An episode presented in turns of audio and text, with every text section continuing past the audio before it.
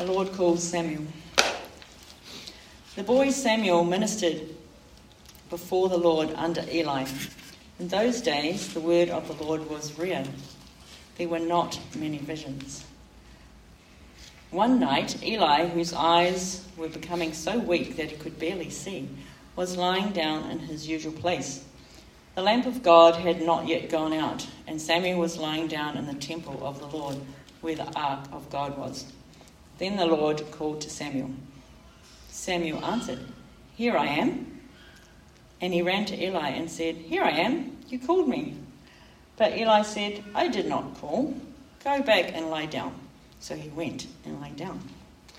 Again the Lord called, Samuel. And Samuel got up and went to Eli and said, Here I am. You called me. My son, Eli said, I did not call. Go back and lie down. Now Samuel did not yet know the Lord. The word of the Lord had not yet been revealed to him. The Lord called Samuel a third time, and Samuel got up and went to Eli and said, Here I am, you called me. Then Eli realized that the Lord was calling the boy. So Eli told Samuel, Go and lie down, and if he calls you, say, Speak, Lord, for your servant is listening. So Samuel went and lay down in this place. The Lord came and stood there, calling as at the other times Samuel, Samuel. Then Samuel said, said, Speak, for your servant is listening. This is the word of the Lord. The second reading is John 10, 2 to 5 and 14 to 15. If anyone has the page number and you want to read that out, that'd be great. Sorry? 922. 922.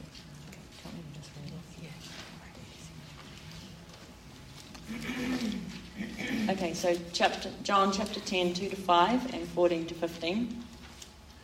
The one who enters by the gate is the shepherd of the sheep. The gatekeeper opens the gate for him, and the sheep listen to his voice. He calls his own sheep by name and leads them out. When he has brought out all his own, he goes on ahead of them, and his sheep follow him because they know his voice. But they will never follow a stranger. In fact, they will run away from him because they do not recognize a stranger's voice.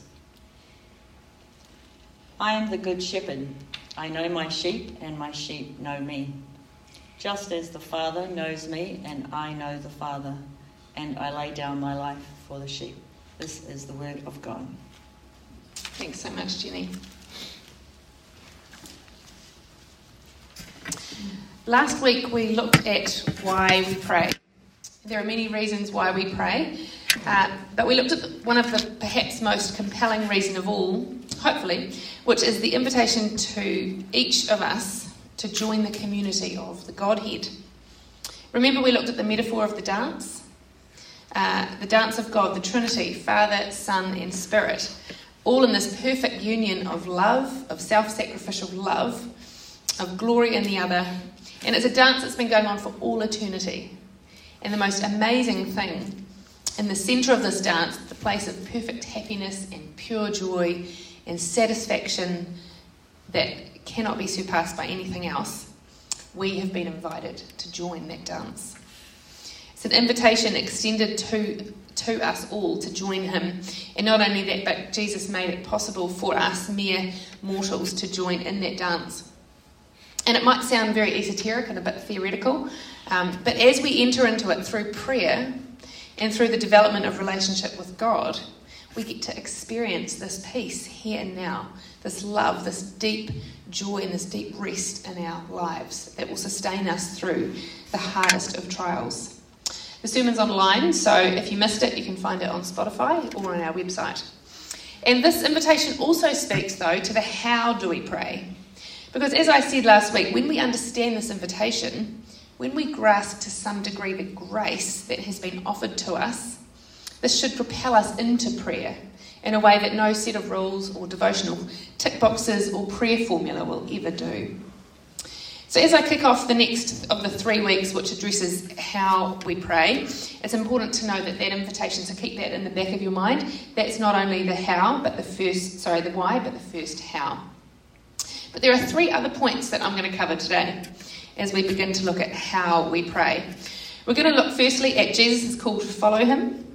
We're then going to look at prayer as lifestyle versus spiritual discipline or spiritual practice. And then finally, we're going to look at what it means to listen in prayer. These three all speak to our practice of how we pray. But as I kick off, I'm just going to start by praying.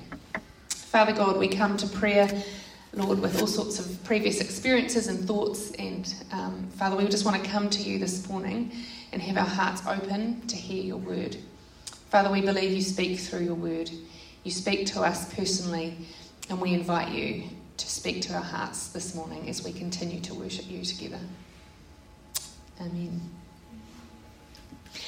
Have any of you heard of Caroline Girvan? No, I hadn't until a couple of weeks ago. But I realised I needed to do something to tone up my muscles post having children. Because sometime in the last four years they just disappeared. And they haven't seemed to come back. Um, I realised that if I want to run around after my increasingly active children, uh, I'm going to have to do something, or I'm going to damage myself as I reach out to grab one as they run across the street, or if I want to chase a ball around with them on the lawn, or go for that cycle with the kids. I got sick of walking and suddenly and feeling like my thighs would just keep going. Um, so, at the recommendation of a friend, I started following this lady called Caroline Girvan, who's this hardcore um, exercise freak from Northern Ireland. By following, though, I, mo- I mean join her in my lounge on YouTube and do these butt workouts, which actually mean I couldn't lower myself onto a seat the next day, I couldn't hold a fork on day two. Graham was wondering what was going on with me because I hadn't admitted to him that this is what I was doing. Follow didn't mean just watching the videos or like her Instagram posts. I actually don't follow her on Instagram or social media. But to follow was her, her was to copy her, was to see how she did it. And I was only going to get those muscles to burn and begin to kind of get strong if I was going to genuinely follow her. If I wanted to look in shape and be strong and be able to run around after the kids on the lawn, I needed to actually change my lifestyle. I needed to do these workouts and these cardio sessions, not just once a week or when I felt like it, but five times a week. And now it's actually beginning to become a habit, and I look forward to my sessions every morning. I can now sit down on a chair or the toilet after I've done one of these exercises. And some of us need to do the same when it comes to following Jesus. As John Mark Comer says, many of us want the life that Jesus has, or the, or the perks, but we don't want to follow him and live the lifestyle that he lived. Does that make sense? We want the perks without the hard work, without actually living the lifestyle.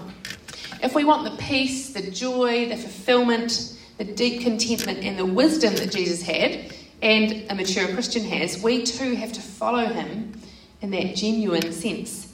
After all, that's what he told us to do. Come, follow me. Don't watch me, follow me. To quote that passage in Matthew 11 again from last week walk with me and work with me.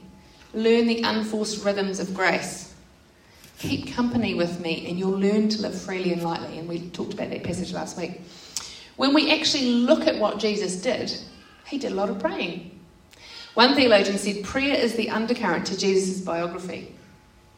He did it constantly. Not only that, but he told us how to pray, not once, but several times. And we're going to look in more detail in the next two weeks as um, at what we know as the Lord's Prayer, where he specifically said, This then is how you should pray. Um, and it's really interesting that the disciples actually asked Jesus, because um, they must have grasped how important prayer was. But they actually specifically asked Jesus to teach them. And we don't have any records of, of them asking Jesus, teach us how to heal the sick, or teach us how to deliver people from demons, or teach us how to um, enact social justice. But they did, these are all important things, but they did have to ask him how, teach us how to pray. Because it is the most important of all, and perhaps the most difficult sometimes to learn to pray. Teach us how to pray, Lord. So next week, um, Malcolm's going to uh, dive into that specific passage, and then the following week, week Michael's going to unpack that further.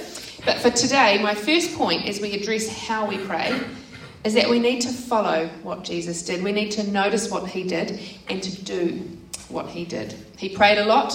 He often went to pray on his own.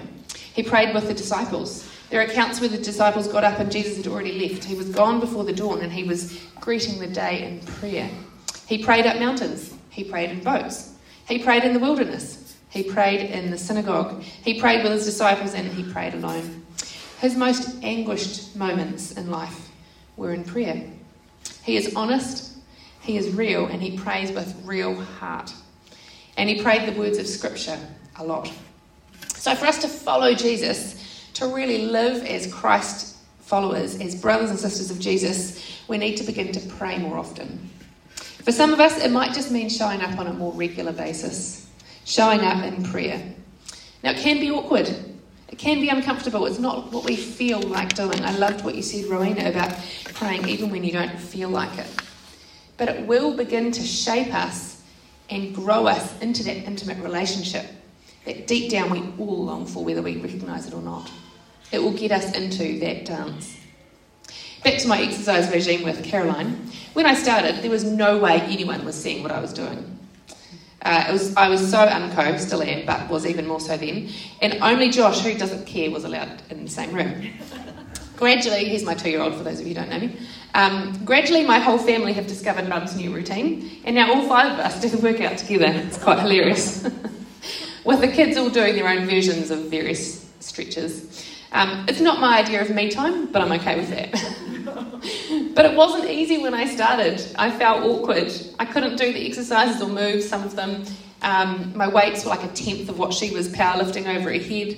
But I decided I wanted the results, I wanted the benefits. So I had committed to the lifestyle and to actually follow her. Now I don't fall over quite so often. The weight belt, weights of my dumbbells have increased slightly, and I'm actually beginning to enjoy it.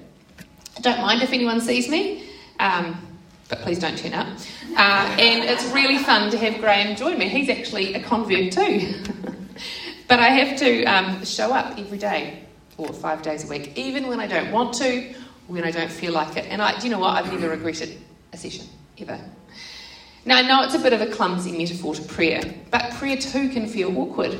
It can feel like we don't want to do it, we don't want anyone to hear us, we don't feel like we know what we're doing, or even if we're doing it right. A lot of the time, we really don't want to. But we all know we make time for things that are important in life, don't we? Things that are, we hold dear to our hearts. And prayer needs to become one of those things. Can I encourage you, if this is you, just to start to show up a bit more often? Once a day, even if it's just for five minutes, just to take that space, even if it feels awkward and even if you don't know what to say, just to take that space. So that's my first point. If we really want to be like Jesus, if we want to, if we want to feel like he did, we need to pray a bit more. Just show up. Second point for today is to think of prayer in several ways. Now, we both pray as a lifestyle and as a spiritual discipline. Or we often refer to that as a quiet time. In Colossians 4, verse 2, we read the instruction continue steadfastly in prayer, being watchful in it with thanksgiving. And similarly, in Thessalonians, Paul's instruction to rejoice always, pray without ceasing, give thanks in all circumstances. This is the will of God in Christ Jesus for you. In some translations, that's pray continually. Eugene Peterson in the message says, Pray all the time. Thank God, no matter what happens, this is the way God wants you who believe to Christ Jesus to live.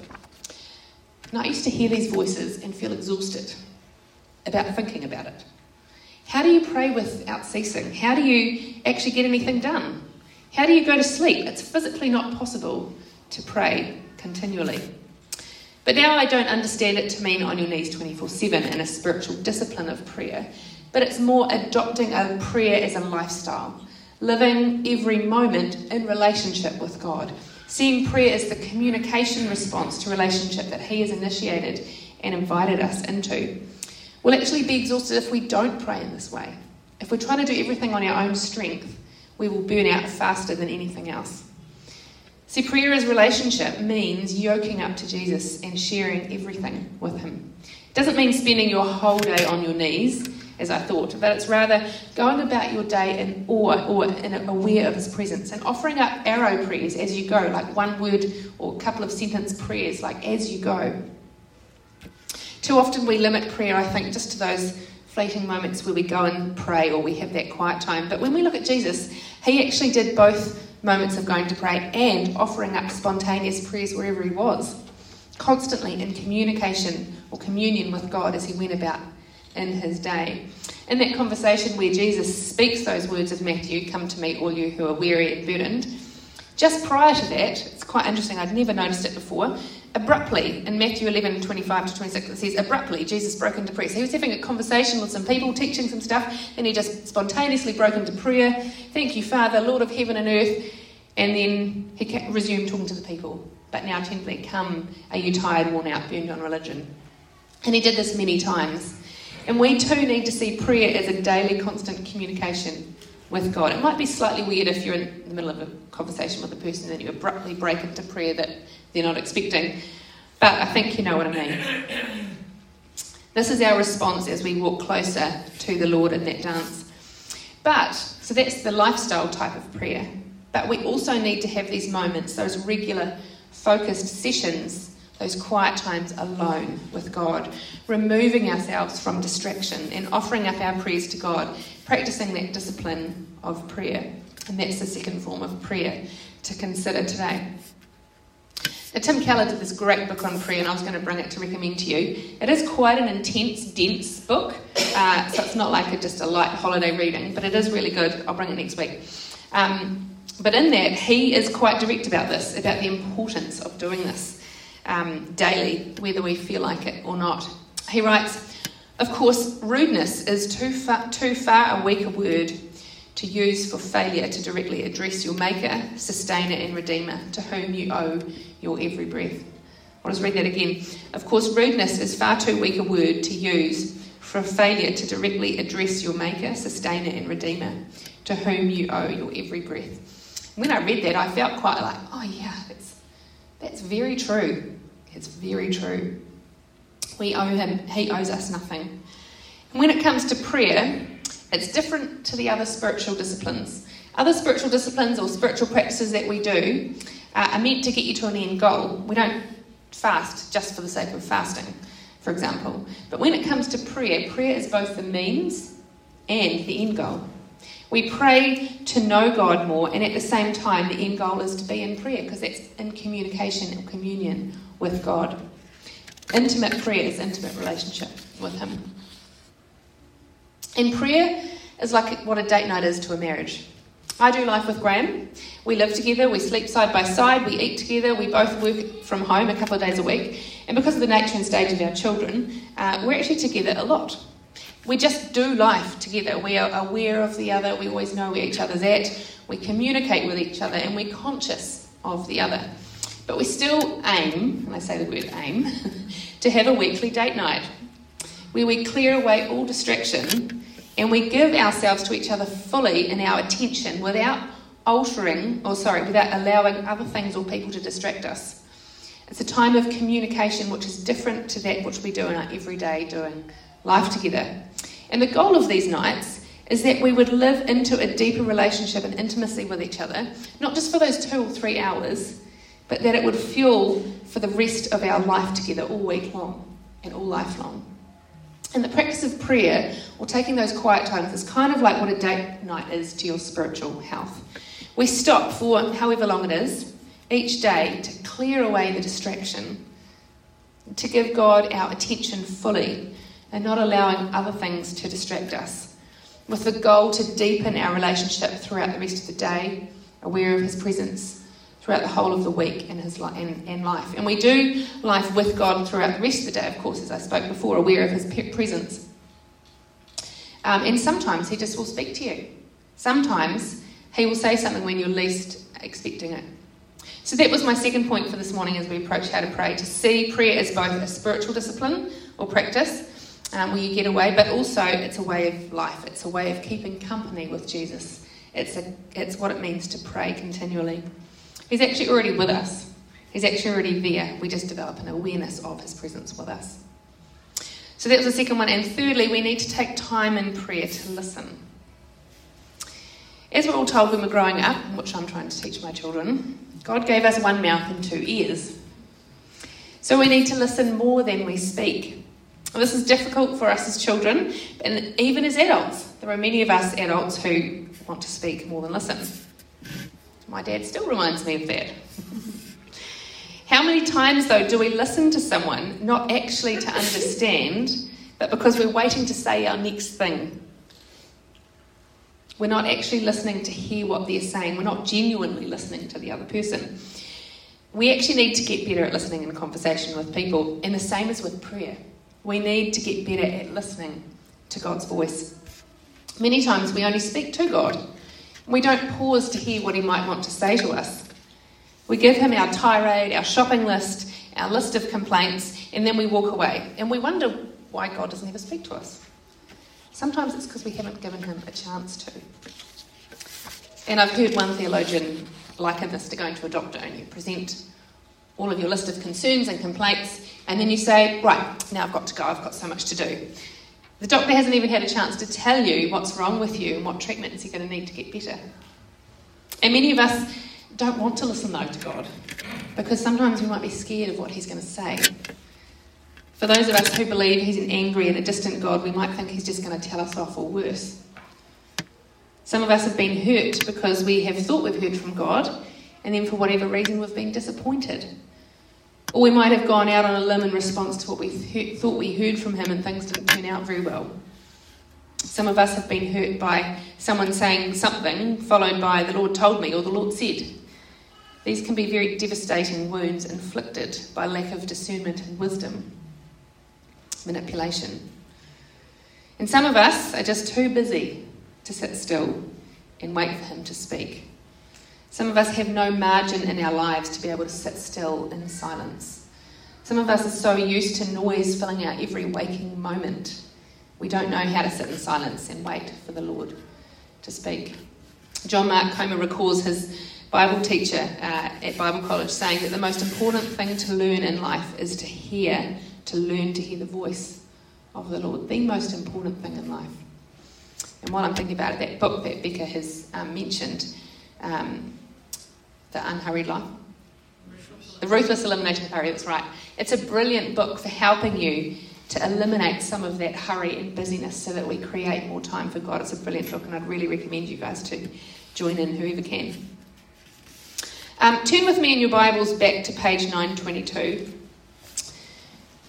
And as you're doing so, we, we believe absolutely that God is a personal God and that He speaks to us through His Word, yes, through Scripture, but He also speaks to us in our spirits, in our dreams, and in many other ways. It can take a while to recognise His voice, but as we heard in the reading today, which is where we're flicking back to now, we can learn to recognise His voice. The gatekeeper opens the gate for Him, and the sheep listen to His voice. He calls His own sheep by name and leads them out. When he's brought out his own, he goes on ahead, and the sheep follow him because they know his voice. But they will never follow a stranger. In fact, they will run away from him because they do not recognize a stranger's voice. I know my sheep, and my sheep know me. This is such a beautiful picture of a shepherd, a defender, a protector of a flock, who have learned to recognize his voice. And in the recognition of that voice, they can follow the shepherd and they're therefore protected from following the stranger who will take them off track. God has spoken to his people from the beginning of time. We read in Genesis of Adam and Eve speaking to God. Adam, um, Moses heard audibly from God at the burning bush in Exodus 3. And in 1 Samuel 3, as we heard before, we read of that young Samuel hearing a voice so audible that he thought it was Eli three times. And it said in verse 7, 7, Samuel did not yet know the Lord. He did not yet know and was therefore able to recognize his voice. And then, as we heard, um, the next time Samuel heard his voice calling his name, he replied, Speak, Lord, for your servant is listening. We need to do the same. Speak, Lord, for your servant is listening. It's very rare, unfortunately, that we will hear the Lord speak in an audible voice like Samuel got to hear. It does happen, but we can often hear it popping more often into our consciousness as we recognise it as His voice and not our own hearts. It would be so nice if we could hear it audibly, wouldn't it? And actually, many people say that if only they could hear from God audibly, they would believe in Him.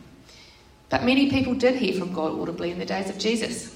He himself was God, speaking audibly. And we have pages and pages in the New Testament of his audibly heard words recorded, but still many did not believe who he was. They did not believe he was God. Uh, so I doubt it would be much different now if he spoke. But because it is often subtle, it can be a learning curve to, dis- to discern what is God's voice and what is not. And that damage is done when people think that they can hear from God and do not use wisdom as they declare whatever they thought they heard God say, especially when it relates to other people. But the more we listen and the more we give space for God to speak, the more we begin to recognize His voice. I've had a few moments in my life where I have had to test what I thought was the Lord before I fully recognized it was Him. And then I could say hand on heart that I had heard from Him. Once was when I was 28 and my boyfriend had just and I had just broken up. I was absolutely devastated that it hadn't worked out and that I wasn't married. And I can't exactly remember where I was, but I do distinctly remember one day feeling this very strong impression or a voice in my head say, You'll get married when you're 34. Now, at the time, as a 28 year old, I was horrified at the thought. It was six years away. but I also thought I recognised it as the Lord's voice, but I tried to dismiss it away and tell myself it was just a random um, voice in my head because I didn't like what it said. But as the years went by and I got older and I hadn't met my husband, I began to hope like mad that yes, that was the Lord's voice and that I had heard correctly. And um, when I turned 34 and I was still single, or I had even had an, I had another breakup, I decided it must have just been a random thought. Luckily, I'd never told anyone about it. And I pushed it so far down in my memory because it hurt that I totally forgot about it until two weeks before I got married to Graham. And the wedding date had already been decided, we were counting down the days, everything had been booked. And I remembered, I came across it in my journal, that voice. And then I knew, yes, it was the word of the Lord because I was still 34 and I turned 35 three weeks after we got married. Now, it's a bit of a trivial example for you all, but for me, it cemented that God does indeed speak to us personally, and we do need to hear his voice. And sometimes he'll speak when we least expect it. The Lord impressed upon me in another time that same voice that we needed to stay at Holy Trinity, then rush off to Gateway, which is where I wanted to go when we first moved here, uh, admission time. um, and I was just walking out of the toilets at a party, God told me, or I felt like it was God's voice. And I could recognize it because um, I had heard him speak before. I was definitely not praying at that time. Um, and there are other times when I'm writing a sermon and I feel that same voice leading me one way or another. And it's important that I learn to hear his voice to continue to guide and lead me. Sometimes we get it wrong, and we have to grow in humility and wisdom and discernment as we hear and respond. And so it was imperative for Samuel he learned to recognize and trust God's voice because he would become the prophet of Israel and hear from the Lord as he anointed two of the future kings of Israel.